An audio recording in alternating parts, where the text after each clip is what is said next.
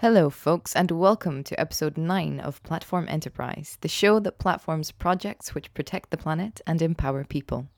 I'm your host, Rachel Donald, and I also produce the Platform Enterprise newsletter, which investigates the deceit and corruption keeping the world in crisis.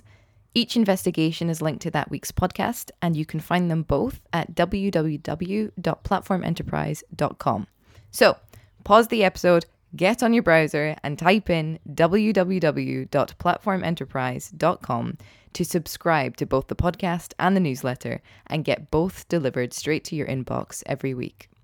On the show this week is Nika Dubrovsky, an artist, activist, and late wife of David Graeber, with whom she was working on the Museum of Care project before he passed last year.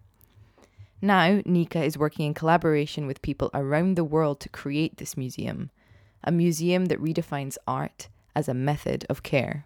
We talked about how restructuring society could be as simple as putting value in relationships as opposed to things and artifacts, and how museums were seen as sacred spaces when she was growing up in the Soviet Union. Nika was recommended by Dennis in episode 2, so I would suggest listening to that episode first if you haven't already. And I would also highly recommend listening to episode 4 with Lisa Lux, who gave a thorough introduction to the concept of organising society around care. I hope you find this conversation as stimulating as I did, really. Enjoy. Nika, I'm so happy to to have you here today, especially after having you recommended the fact that you were recommended by Dennis uh, it, it's great to have you on the show to continue the conversation. Thank you for having me. So, could you introduce yourself a little bit to, to people that don't know what who you are or what you're doing? So, I'm an artist and uh, a writer. I um, run several projects. One of them is called Anthropology for All, Anthropology for Kids, that was uh, started with um, uh, my husband, uh, David Graeber, an anthropologist and activist who passed away on 2nd of September. Uh, and after uh, his death, um, me, my friends, and his friends, and some people who just was readers of David's text, we um, we created a public celebration of his life more than a funeral, called mm-hmm. Carnival for David. So that's my what I'm doing now. What you're doing now is Carnival for David. No, Carnival for David is uh, is uh, was an event um, that we host uh, in 11 of October, and that's how the Museum of Care was born. So before Carnival, Museum of Care was a bunch of texts and conversations with friends, and then uh, suddenly David died, and so mm. we uh, yeah it was a it was a, a way how to get together in uh, in grief and memory. Mm. And then all this uh, solidarity network suddenly appeared uh, was overwhelming because it was more than 250 locations around the world where people host their carnivals. Ah. So that's how that's how this network was born, and then um, we all decided that we try this experiment of creating a um, museum of care that uh, would not locate it in a certain physical building, but uh, will be more like a social sculpture. Right. Okay. So let's let, let's break the the terminology down a little bit. So it, it was Museum of Care was was originally texts. Um, could you discuss what those texts were were analyzing? Yeah. So this um, this text was analyzing. Um, basically, it was analyzing the way how we create values in our society. Mm-hmm. So it was analyzing, um, trying to understand uh, how we come up with the idea of genius and how we come up with the ideas of priceless things, like, for example, artifacts. Okay. And uh, one of the conclusions uh, that we come up with is that uh, let's give me an example. Uh, Leonardo da Vinci painted uh, a famous Gioconda only once, but then uh, at the same time was probably many other important or beautiful or valuable artifacts was painted and created But this particular one is so important for us as a humanity because so much maintenance work were invested in mm. these paintings. So many people wrote about that, reproduce mm. it, copy that, uh, talk it, talk about this. And so mm. most of these people, if you look carefully, they're women. Because if you look who is uh, who is actually teaching art, who is guiding museums, who is um, uh, who is the wives of all of these famous male artists, uh, and so on and so forth. Like seventy percent of them women. But if you look who is um, considered to be a genius, and the producers of this valuable artifacts, that will be a male. And it's not necessarily biological gender, it's also the way how how we approach who's a creator and who's a supporter of the creation. So the Museum of Care uh, was an um, attempt, the text was an attempt to analyze it and try to propose, in a way, practical solutions how to rearrange it. Right. Okay. So essentially, what the, the Museum of Care text very adequately pointed out is that we culture tends to latch on to a couple of things and then the extra work that is put in by supporters i.e different means of of production um, actually create a higher that's what creates the higher value. And yet these people that have put the time in either maintaining writing about talking about these things that elevate its status they are never perceived to be the the geniuses or the creators or, or the producers of its value. They are simply kind of left behind by history.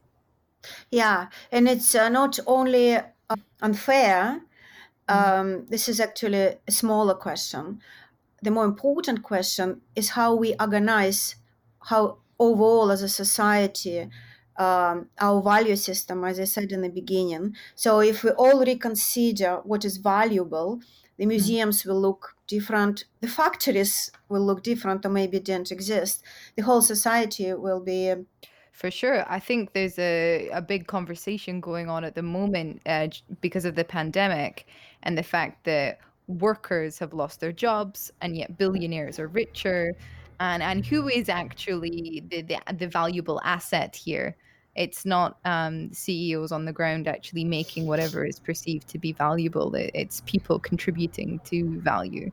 Um, so to take that and look at it uh, through the lens of art is, is, is very very very interesting. Can you tell me why um, exactly why you wanted you called it the Museum of Care? Ever since I've been reading your articles, um, I've been very very curious as to the word museum. Uh, I feel like there's a big story behind that. Yeah, I think museums for everybody uh, in our world is like a contemporary temples that producing uh, producing the values, also financial values. Yeah, because this is a places where they store something that are priceless that doesn't mm-hmm. have a value, so it's taken out of the market. Everybody's living in a market account economy. Everybody is producing things that we use, like everyday objects. But then here we have a special territory in which uh, it's actually things that don't supposed to be sold and bought. It's a mm-hmm. representation of like national identity, um, humanity as a whole, and so forth and so on. So that's one reason. And another reason I'm an artist myself, and uh, I grew up in St. Peter, Leningrad, Soviet Union, and mm-hmm. for me, like the uh, the Sunday trips to Hermitage, that was like almost as um, in the rural America, people will go to church. Okay, so you're trying to create um, a space that's incredibly valuable in that it discusses, exhibits, supports um, things that are so valuable to the the human condition and human nature that they exist out with the the market economy. Not at all. No. Nope. quite opposite. Um, directly opposite. So i mm. believe that um, um, human life and the human relationship is the most valuable things. As we were talking about uh, mona lisa and all these people who invested in making Mona Lisa an icon. So mm-hmm. I believe that uh, the the real value is in the relationship that unfolded over the hundreds of years between these people and this artifact. So mm-hmm. uh, no, uh, the idea is not created a space where like the other artifacts uh, will be evaluated or created. The idea is like basically destroy the museums and uh, uh, and figure out how to create um, an everyday life that will have the same priceness. Because yeah because as you said uh, our society is really um, perverse. Where uh, the way how we attribute value to to work to objects or how we evaluate people why we allow one person um, like the creator of amazon have so much wealth and yeah. many many people are have nothing that's that's the one of the reason for for for these decisions. Okay, so what does the the Museum of Care um, look like for people that may have uh, no understanding or no conception of this kind of um, movement that that you're creating? Uh, what does it look like now? Are there there spaces around the world where you're having residencies with artists? Or... Um, so we just started. Yeah so it's a good question. Maybe uh, uh, we can we can come up together with the answers. It's uh, we just started in uh, after the carnival. That mm-hmm. was 11 uh, of uh, october. And we are going to open the museum next october 11 2021 mm-hmm. so it started from me announcing that david graeber's house in fire island in new york will be a residency and then mm-hmm. um, uh, very quickly uh, many other people joined and said okay we have a place to share we also want to create a residency one of them was Denis with his uh, mm-hmm. amazing place in spain yeah. Um, and then we started to think around that around physical residences and we started to to have a conversation and said is it for the artist is it for mm. the refugees is mm. it for for whom is that who is valuable enough to to be invited to these places mm. um, and then slowly like a discussion evolve. um, so now we created a website uh, with the social network with the mailing lists where the people discussing how to how to make it work so it will be something for now looks like in between of um, uh, offline spaces that mm-hmm hopefully we will have more and more and uh, these offline spaces will have a projects mm-hmm. um, and this project supposed to be um, educational cultural projects but not for artists but for everyone so our idea that uh, human beings are naturally um, creative and everybody mm-hmm. has a right and intention to do creative uh, work so we will uh, basically invite to this residency people who will join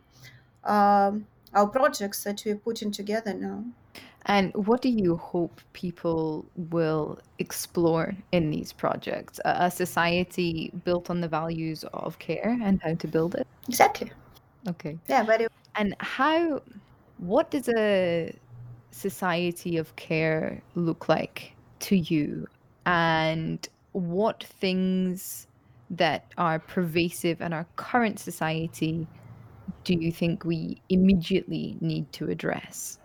So, the example of society of care, um, it could be many examples, but mm-hmm. uh, one of them that was really striking for me a couple years ago, I went uh, in New York to the lecture of anthropo- anthropologist uh, and ar- archaeologist, archaeologist Rosa Marie Joyce, and she was describing her um, long time research um, about the community that she calls the Society of Wealthy Farmers. Uh, they exist for many, many years, like I think hundreds of years, um, mm-hmm. near Aztec civilization.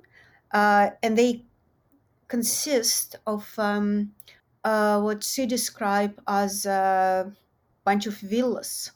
So they uh, they all they didn't have any big buildings or monuments or you know central banks or government palaces. They have like this very luxurious uh, villas in which uh, families would live and they all were more or less equal size. Uh, at the same time they had a, um, a division of labor. So for example uh, a famous ceramics that was produced in uh, like we know from Aztec, actually was produced by these guys. They were just selling them to Aztecs. So they were using these amazing objects that's now in the museums as a mm. daily, uh, daily, you know, cups and uh, mm. plates. Um, so and and they were much more sustainable in this like vicious empires with human sacrifices and so on. and and in a way they uh, they did rearrange the ideas of what is care and maintenance and art and um, and so on and so forth. And so Rosa Maria Joyce was saying that yes, the other world is possible. It's not only possible, like as an archaeologist, I can definitely tell you it did exist for longer than mm-hmm. we know our capitalistic civilization, like longer than 500 years. Okay. Mm, we just trained to think that uh, it's impossible. Right. Okay. And what do you think are the main principles of, of capitalism that are directly conflicting to achieving a society of care? I think it's about uh, the way how we attribute values to mm.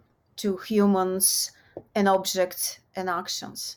So that's that's the major problem. That's why museums are um, so important. Uh, like you know, the last two revolutions, Russian revolutions and French revolution, started from uh, occupying the museums. You know, Louvre. Yeah. So mm. like French people took over Louvre, that was a palace, and make it a museum, in the hope that uh, it's it will be like you know a center for uh, for the celebration of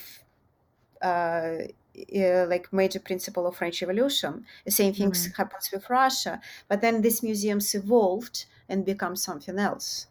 Okay, their their values are attributed elsewhere.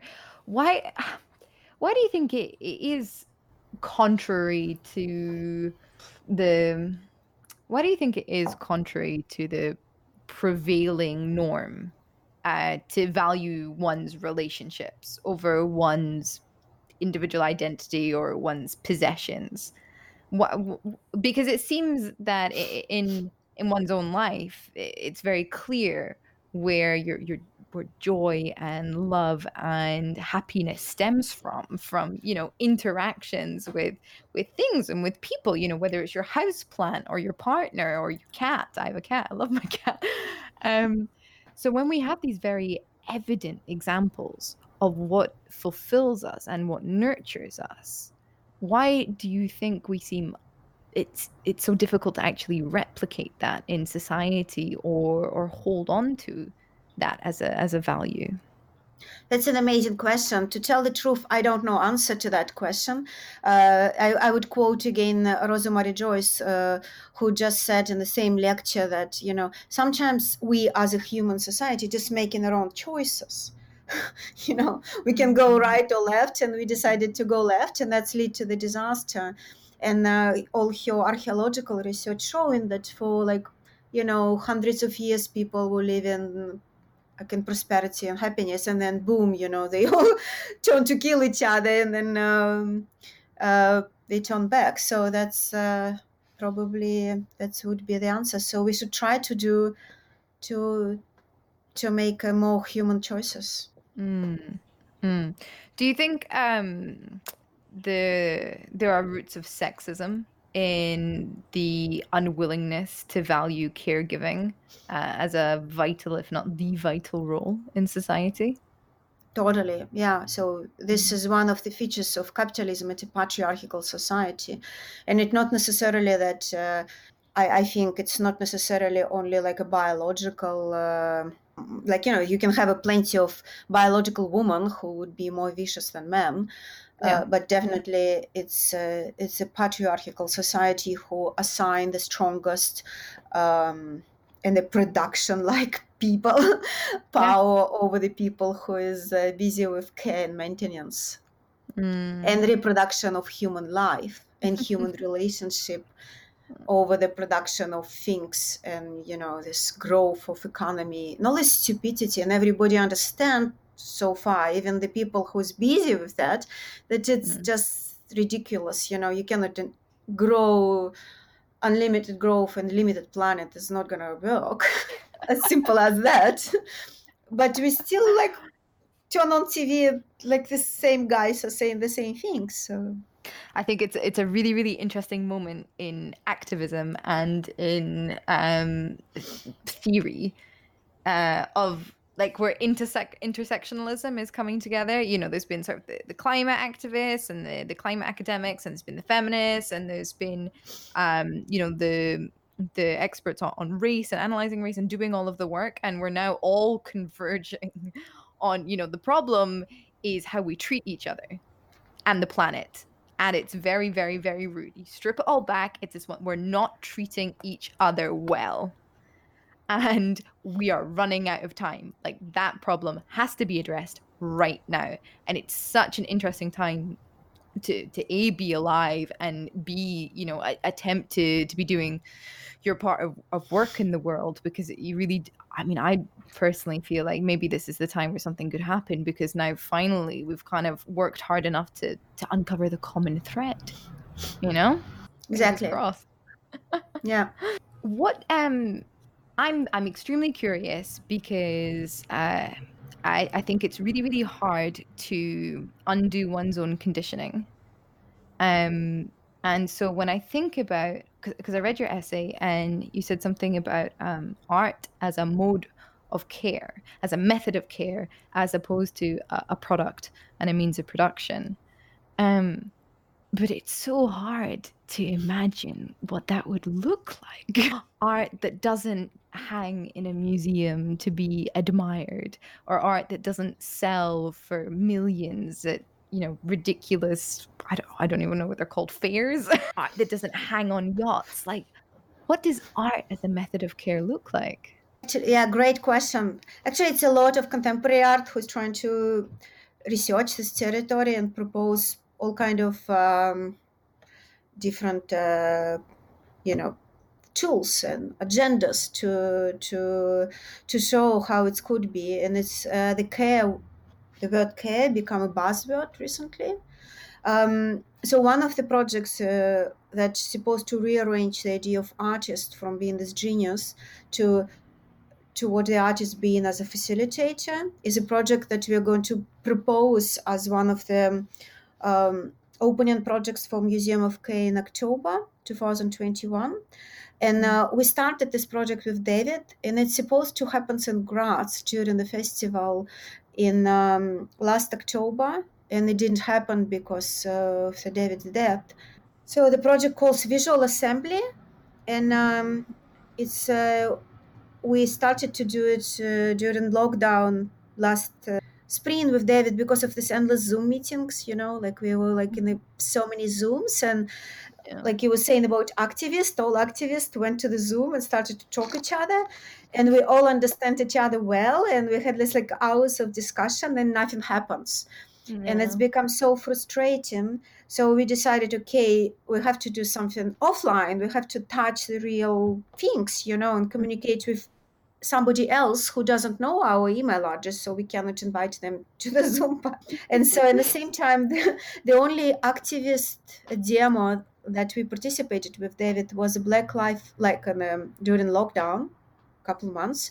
So it was this Black Life Matter, and um, it was very overwhelming because it was thousands of people in London, and everybody was like really, really kind of you know so so emotional about that. And then we saw um, uh, monument destructions that was happening mm-hmm. everywhere in the world. Mm-hmm. And it was very obvious to us that these monument destructions, colonials and mm-hmm. racist and killers, basically, who was removed from the monument, like uh, from the monuments, this is a, this is a action of the public art. It, this is a collective public art because these monuments were not only destroyed; it's also was a lot of uh, you know graffiti. People were writing slogans. So if you look at what uh, remains after the monuments would be destroyed, this will be a different sculpture. It's, it was just not kind of documented and put it in the museums, you know, and it's naturally mm-hmm. accurate by itself. So that's how we like started to do this visual assembly, and we did once in Portobello Road um, in the main square. So it was me, David, and uh, one of our neighbor, um, Olga, and so we went there with the sprays and stencils, and we had our activist friends on Zoom from Extinction Rebellion, and mm-hmm. um, so they had an assembly, and they were discussing how the city of care would look like. How you know we will run the city that is based on care and not on the production. The city that replace uh, the very notion of consumption and production with the care and freedom. And so what david and i did we just sprayed the the trees and like you know the center of the city that they told us to do on the main square with the sprays from chalk so it was mm-hmm. like a huge thing like you know a couple meters and um like people were passing by and then join us. some teenagers join us, and some others like started to to, to also do the same. And uh, and then this um, big graffiti was staying there like basically until it was washed away with uh, with rain for a couple months because it was under oh, some wow. some kind of tent. Um, and we tried like it was a lockdown, so we were not able to to have a big party with that, but we did it in this. Uh, like COVID mode. And so that's what's going to happen next uh, October. We will propose people from all around the world to download stencils or to draw their own mm-hmm. and to, to create this public artwork. But this time we're going to talk about what is Museum of Care, what is a sacred place and how it may look like um, mm-hmm. if this museum would not store things but will store relationship you know so how would it mm. how it may look like? Should it be a school? Should it be a hospital? Should it be uh, i don't know kind of church? Should it be a place for magic? And so on and so forth. So i mean surely by by the logic of of trying to rearrange um, society and our values we should seek to do away with sacred with even the concept that well there's a sacred place because that would then denote that somewhere else is secular. And in fact what we're trying to say is that anywhere you have a, a, relationship with something you have the potential to make that sacred because that is what is vital to, to human existence and human joy and human expression. Right? Yeah exactly. Oh god i'm school. I would vote i would vote for school. Young people are so brilliant and and open and um, flexible in their thinking. You know. Yeah. Yeah, it's actually interesting that it's more now we are more not in the even class war. Uh, we are more in the generational wars because mm. uh, it's a, in the last election in the UK it was a striking numbers that if only people after 50 would vote it will be almost no Labour MP but if mm. the people um, under 35 or 40 will, will vote, then it will be no Tories. So basically, you can change the whole political system just by uh, changing the age group. Yeah. And 70% yeah. of American is for socialism, you know. So mm. that's it's just yeah, that's uh, that's a world we're living in. Well, sure, because um, before class was some kind of anchor or path in society, whereas now, you know, you're born to middle class parents good luck to you. Doesn't mean shit. it's not going to protect you from from the the um what's the word I want to use? Yeah, poverty, yeah, debt. Yeah. So everybody who's uh, uh, who is who has an education more likely to have debts, especially in the U.S. This is horrible. Mm-hmm. And then um, almost nobody can buy their own house, and so yeah, and there is no jobs on top of that. yeah, yeah, yeah. I mean, you know. If, there are people like you who have really taken the initiative about what is the restructuring of society and what that has to look like. But I think what we're also seeing is, I mean, that's going to come. Like a, a, a, reshuffle, a restructure is coming, whether we like it or not, because things are going to start to crumble, um, or you know, because hopefully people have taken the initiative to to try and figure out what to do about it. Um, yeah, it's basically a choice between uh, either like you know some sort of socialism or fascism. Yeah. Yeah. And it's a scary, scary choice, of course. Yeah. It is. And uh, if I may, I think what is scary about such a choice is that too often neither side really seems to understand what it actually means. I mean, America, like Americans go on about, you know, their fear of socialism, and it's not socialist what they're proposing. Uh, AOC, she's not socialist. She, you know, she's talking about the um like Sweden and um, like these Nordic countries as great examples of socialism when they're the countries that don't have, a, you know, a minimum wage. Because actually the values of care are built into their society because they value caregivers. You know, if you want to be a primary school teacher in uh, Sweden, you have to have a PhD because they're like, hmm, working with kids, next generation of people, probably one of the most important things that you can do with yourself. so there's that. And then there's people, you know, uh, in Europe who spout fascist ideas and they have no idea that it is fascist. You know, the, the, the, the dialogue and the education around um, policy and politics and how that translates into reality is completely broken down. Um, and it might be too easy to say, but I think social media might have something to do to do with it. Yeah, social media and also total monopolization of any media. So I think all the media projects, independent media projects now is so important. It's like our hope. Yeah. Yeah. The I don't know. As a okay, as a vaguely ex journalist, but more importantly, somebody that um kind of grew up uh, around a lot of journalism. Uh, the thing that I think could be really, really helpful right now is actually an objective news source, which was originally like the the role of the media, um, because there is so much fear and there is so much anger that people are rightly have opinions about what to do. Um, but if you give an opinion to somebody that doesn't like what you're saying, now they have so many options of who to go to and what to listen to, they will simply turn away. Whereas my personal belief is we need to be empowering people to to to think critically, mm-hmm. to take facts and, and deduct.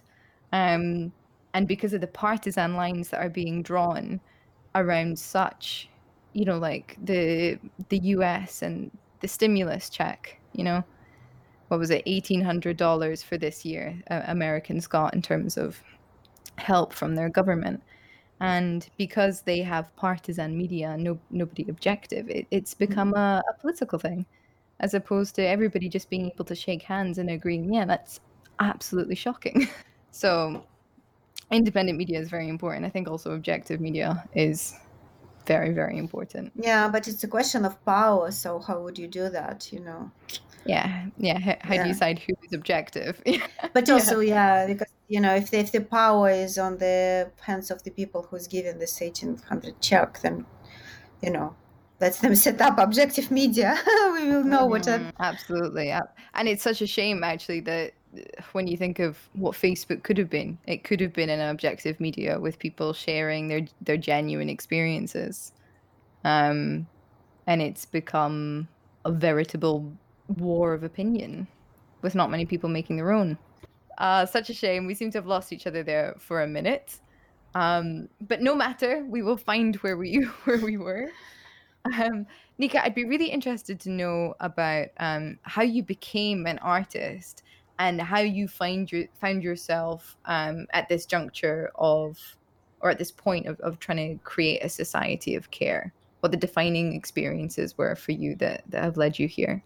So I was born in uh, Soviet Union in uh, in a middle class family. My parents were engineers in Leningrad, and I lived in a uh, in a kind of uh, new construction uh, uh, middle class area of Leningrad. And so, as I said, in the weekends we will go to Hermitage, to the center of the city, mm. and uh, this idea of having like this sacred place where the real value was are born uh, while you are living in this mundane life that you know kind of doesn't have a lot of um, interesting aspects and was people uh, going to these bullshit jobs uh, soviet union was famous for the bullshit jobs created the much earlier. jobs. No, bullshit jobs. Oh, the bullshit jobs. Yeah, you know, like every everybody would be like it's like at least that's what they think they were. Like compared to our capitalistic society now, actually it wasn't so much bullshit jobs as we have in the West now, but back in Soviet Union, uh, everybody was complaining about bureaucracy, about this endless amount of engineers that's doing nothing, just you know, uh, chatting with each other and drinking tea all day and so on. But museums and art, art and uh, theaters um, and music, uh, that uh, chess, that was um, some kind of um, fantastic realm for the Soviet people. And in this uh, article that I wrote with David, one of this um, one of the chapters of the articles calls another art world talking about prolet cult. It's like the invention in Soviet Union and uh, revolution. It's actually um, allow. Sorry, what, what, was it? Prolet? Aryan culture. It's like a shot from ah. prolet. Yeah, prolet, yeah. And this is like a really, really interesting um, idea and project uh, that maybe like for a topic for another conversation i would gladly share. That that was uh, from one side that allow all these millions of soviet people including myself to join um, you know to be able to study how to draw how to play piano and so on and so forth. But from another side it's arranged the society in a way that it's always would be somebody who is in the museum and it would be majority of the people who is outside of the museum and they are supposed to to be like you know in the second position of maintenance jobs you know mm-hmm. just to go to museum admire or to write down the name of the artist and the dates when he was born and died to memorize to mm. to kind of be closer to the sacred space as you said mm. so and that's uh, that's was i think um, very logical for many people and including myself try to to be free try to to achieve something in which you would you would be yourself a creator. And of course i was attending one of those art schools uh, from 812 um, yeah that's how i was mm. started to to to move toward becoming an artist. And now um, I just reconsider the idea of what does it mean to be an artist. And that what does it mean to be an artist today? It, depends on for whom. So yeah, we have a professional art world. We have many art worlds in this case. We have a, mm. a strongest hierarchy in this art world, and in the same time, the art world and the museums and the whole cultural field is operating as a promise of liberation for everybody and that's why people keep going to museums and keep going to the like you know concerts and ballet and theater performances because they hope to to be kind of liberated lifted up you know? elevated yeah elevated but mm-hmm. in the same time it's a place uh, that built uh, as an exclusionary place as a place where like the line defines this is famous this is not this is valuable mm-hmm. this is not this cost millions this costs nothing uh, and so on and so forth you know as as in the rest of the society. Mm. so again creating that um, binary of sacred and and secular and people trying to have some piece of sacredness or the divine within them by attending you know that which you know high culture. Yeah you know, but it, it, it, we should say that uh, every human society definitely have uh, have the idea of sacred. That's, that's unavoidable because we're human. But the question is where we place the sacred. You know, the sacred could be nature, mm. or it mm. could be like, you know, something that um, we all equally related to. Mm. Or sacred could be something that possess by somebody like a bank account that allow a person to control uh, like half of the planet you know mm. so that's uh, like money could be sacred too mm. or like you know Joseph Stalin can be sacred, or the idea mm-hmm. of the German nation could be sacred, and that's mm-hmm. allow everybody else to kill uh, everybody who who hold this sacred whatever to to to torture and kill the others. So sacred is unavoidable, but uh, but it's a very big question what how we attribute this. Yeah, a very big question how we attribute um, the divine and, and sacredness and and that which is secular. So we wrote the book with David. Also, it's it's a kids book. It's called "What Are Kings," and uh, it's a bunch of stories and questions exactly about this particular subject. So, who has the power? Why? How it happens that these people have the power? Was it always like that? uh, like and yeah, and so on and so forth. And we put it in the um, in a very uh, um, kind of kids format based on also Soviet early children literature ideas um, uh, of Russian avant-garde. You know, when mm. when you have this, like, so I, I, was like a child, and David was as an adult. So I would ask questions, and he would reply me. So we had this mm-hmm. conversation, as in Mayakovsky book, um, "What is good and what is bad," mm-hmm. when the child is coming to the father and asking him, like, hmm. so how our world built? What is good and what is bad, and so on and so forth. Is mm. replying. That's fascinating. At, at what stage did you um, recognize that you wanted to to create works for, for children and to help children? Because I think I think it's crucial, it's vital, it's fascinating. Uh, so I'd love to know a bit more. So first of all, um, again, it's my Soviet childhood, and Soviet literature was uh, Soviet children literature was an amazing um, experiment because. Uh, so Soviet Union, so Soviet uh, Russian Empire was an empire with like many many nations living in, and uh, when the revolution happened, Soviet Union, um, so the task was to create a new nation, Soviet people, and uh, through the children literature, uh, this was the way how they did it. And at the same time, it's coincide the born of this uh, project of Soviet children literature coincide with the um, revolution the repressions of uh, Stalinist terror, and so on. So many of the uh, important uh, writers and um, poets and uh, artists were not able to work anymore as an adult. And so they all went to the children literature to to make some money mm. and to be outside of censorship, and that's become like a great project.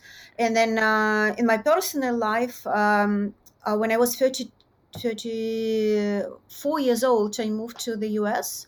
Um, and my son Benjamin was born. And so I started to, that's the time when I actually started to learn English and read Dr. Seuss, who's correlated to Soviet um, mm. Soviet poetry. I published Dr. Seuss in Russian, actually.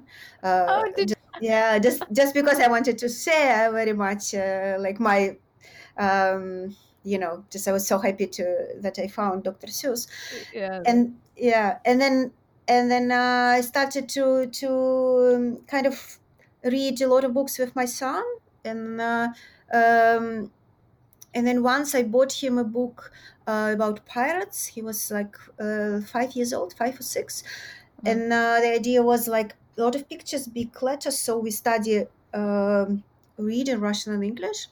And then the book was so boring you know and i was like i was hoping like you know pirates is like first anarchistic community. They're so adventurous. They're so bloody. They they are the one who created the stories. So the pirates mm-hmm. would be like very attracted to him. But then we read it and my god we both were like totally totally disappointed. And then i realized okay that's what don't exist uh, somebody should do the books that for kids that will actually talk to them as the adults about very serious questions that mm. every human being doesn't matter if he's five or 95 years old will ask herself or himself uh, mm. the questions that uh, define us as human beings that dostoevsky called uh, curse questions uh, what is death, what is life, what is family, and so on and so forth. What is kings, what is power, mm what is money.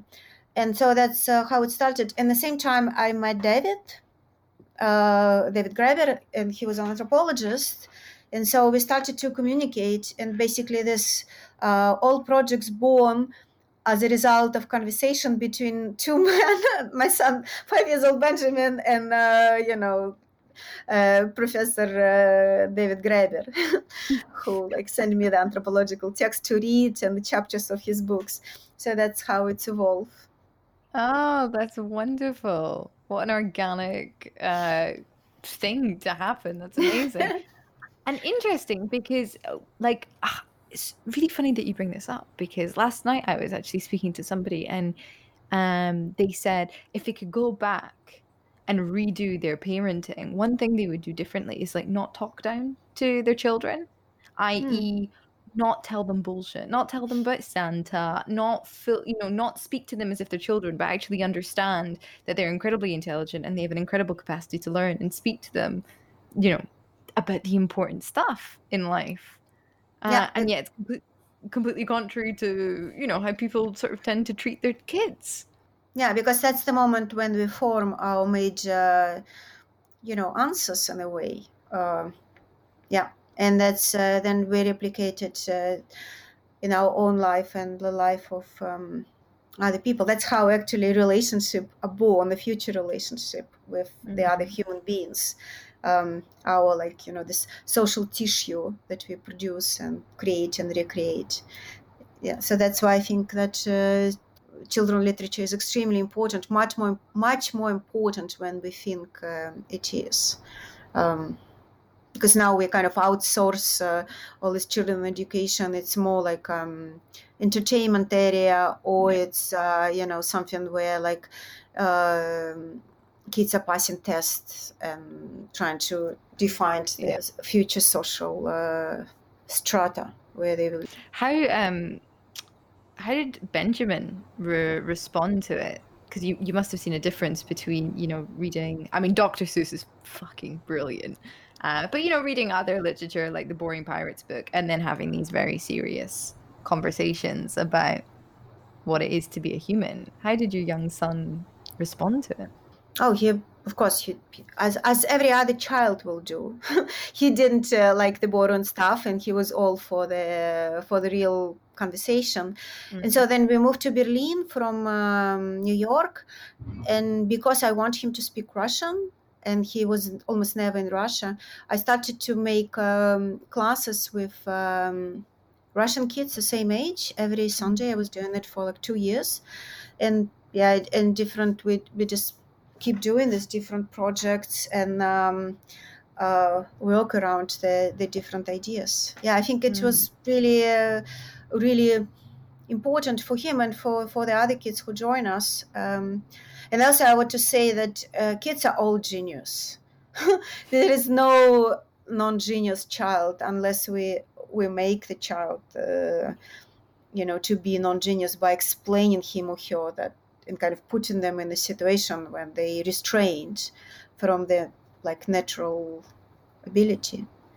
There's uh, a beautiful story, and I and I can't remember the the source, and so um, somebody will know it. Some somebody somewhere will know it. Um, and it's about there. There was this young girl, and she was seen as a problem child in in her primary school class. She was only like five, six, seven, eight, and her parents were brought in time and time and time again to say, you know, she's not learning. She's got learning disability. She's really disruptive. She's gonna have to be moved, you know, to some special class. Da da da da da.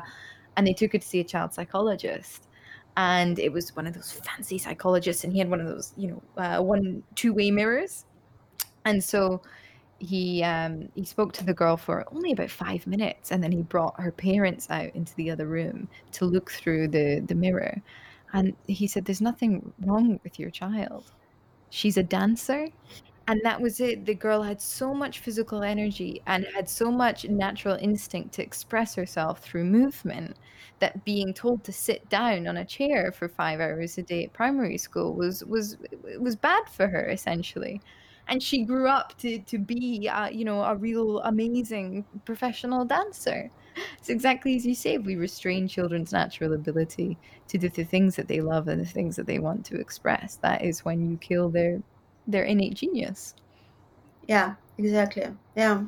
How do you find uh, parents respond to to the books? Um, parents are great. It's like difficult to deal with publishers. we were trying to publish this King books with David for like you know a long time. It was a funny story, and David is a famous writer, so we got like a famous literature agent. And in the beginning, she was saying, "Oh my God, this is such a cool book! Everything is great. Just change here." And then she was like and now ah. there and now here and like you know we have to define precisely which age group is that and if it's more for boys or for girls and this is this is this and then by the end of like i don't know half a year of changes we were like, wait a minute, what did you like in this book in the first place? because it's like nothing left. She just wanted us to do some encyclopedia of kings and queens. Mm. And like, mm. you know, I would draw like a pictures and David will write some kind of summary and put his name and that will be the book. And we're like, no. Sounds like a museum. Mm. Yeah so yeah diff- difficult to it's like you you enter in some certain organized space exactly as a museum and you try to do something different and of course in the museum you you you already have this defined space between like mm. the museum guards and museum objects and this and that and this is how they start the day and this is how they end the day so you cannot do it inside of museum pretty much or very rarely you can do anything new. So that's why visual assembly we're we are going to take outside of museum. So as we said, we don't need to occupy Hermitage all over in that matter. We just can go on the streets and um, mm. and now with like social media and so on, uh, potentially um, we can have uh, much more audience than in the museums that is closed. Mm. What do you think about um, creating space, uh, whether it's a visual assembly online, um, on and using tools to do it and to broadcast it that are really contrary to a caring ideology? Because this this is something I think about quite a lot in terms of broadcasting my work on things like Facebook and Instagram when you know I'm inherently um, wary, suspicious, and worried about the effects of these of, of this monopoly uh, and of social media on society. So, uh, is that something you think about? Uh, if so, how do you navigate it? Um, you you're asking. Uh, so, can can I clarify a question? Mm-hmm. Uh, you're asking if uh, the social media itself is dangerous, or if our um, way to relate to each other through the technology, like we're talking with you now, not in person, but uh, through some kind of program, uh, is dangerous. No, no, no. I'm um, I, I, I didn't explain it very well at all. Uh, what I'm asking is if you encounter a, a moral and a theoretical uh, problem with using these tools like social media, which are very anti care, in order to broadcast and spread the message mm. of care? Mm. Yeah, good question. yeah, so um, I think uh, the message itself uh, should be not packaged but constructed in a very thoughtful way. Mm-hmm. And that's uh, what we can do but we try mm. to control but then we just spread it every way possible um, but also it's interesting to think what media to use and how to rearrange the media like with museum of care uh, we had a very interesting conversation now so we use a uh, website we built, built a website on wordpress and we have um, i think a group in the facebook and probably we will do groups on twitter and i don't know any other media but um, recently, we started to work uh, uh, with the guy named John Foss, and he's a media professor, and also um, our team is uh, guys from Extinction Rebellion, uh, who is uh, brilliant designers, and they're not designers who's like creating stuff. They're designers who are thinking about how to how to speak in the public space i would say mm-hmm. so we are, we are now uh, researching how to move to discord or mm. to create something in discord because uh, when we talk about social media we're talking about these old platforms uh, as Facebook and Twitter and so on. But now it's so many new things coming with the new generation. Like to my understanding, and I didn't know anything about Discord. This just I just learning now. Uh, this is a gaming platform mm-hmm. that uh, has 250 million people, and uh, so very big. And they have a different way of. Um, um, different tools of communicating inside, uh, very different from Facebook and the other media, social media. And mm. uh, apparently, Discord is very political too, because when they become popular, they were invaded by the white supremacists and mm. um, right wing people. and they took a deliberate state steps to get rid of them. Oh wow! so so I think maybe we have a hope with uh, this new wave of uh, uh, social platforms that mm. primarily inhabited by the young people.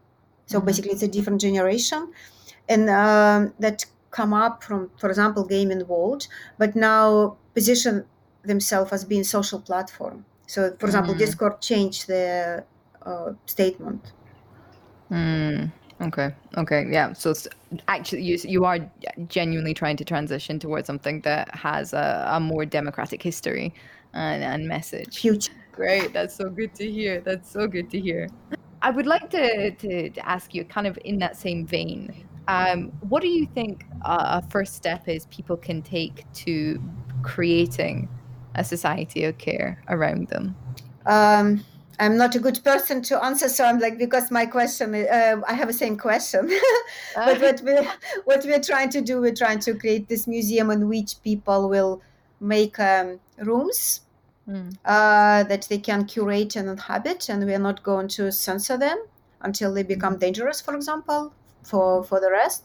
But uh, so to myself, I answer this question that the major um, way would be just to try to build something that working as an example as uh, as opposed to tell other people what they should do very rarely work and um, and also kind of oppressive so and i think many people trying to do that like if we talk about education i was uh, once part of them. Now I'm checking out with them this wonderful network of free and democratic education. This is a, a big network of people who is creating schools based on the an educational platform based on the idea that every child has a right to choose with whom, when, and how he or she is studying. And that's a very different idea from the normal education.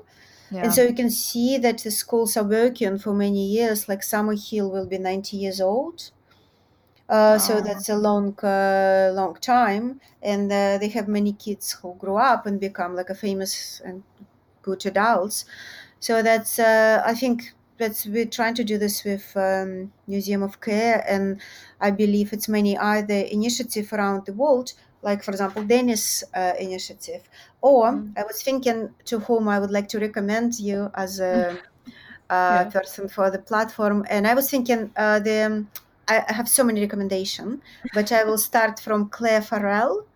Uh, Clare Farrell is um, she's a fashion designer who is developing the um, sustainable fashion, like not mm-hmm. because fashion is like a really Fashion has its issues, yeah. yeah, yeah. But she also she also active member of Extinction Rebellion. And that's like a great uh, group of people, you know, in the UK. Yeah. They started that, and they were very brave in what they did uh, like really putting their lives on the line, you know. And uh, what they did, they radicalized the message instead of like saying, "Oh, let's recycle."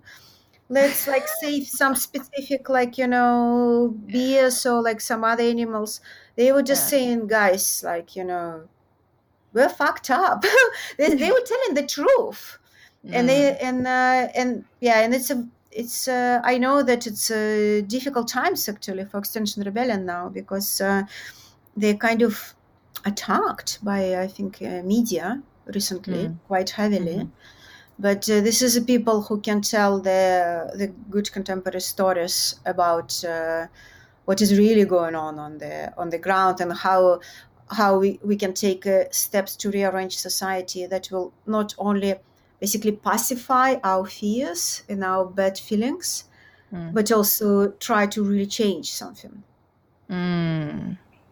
Nika, I think you've you've brought us to a really beautiful natural end there because w- what you've done, I think, is so caring because you've, um, without being asked, even you've taken time out of of your interview to platform somebody else and to highlight that your relationship with them and their relationship with, with others and the work that they're doing.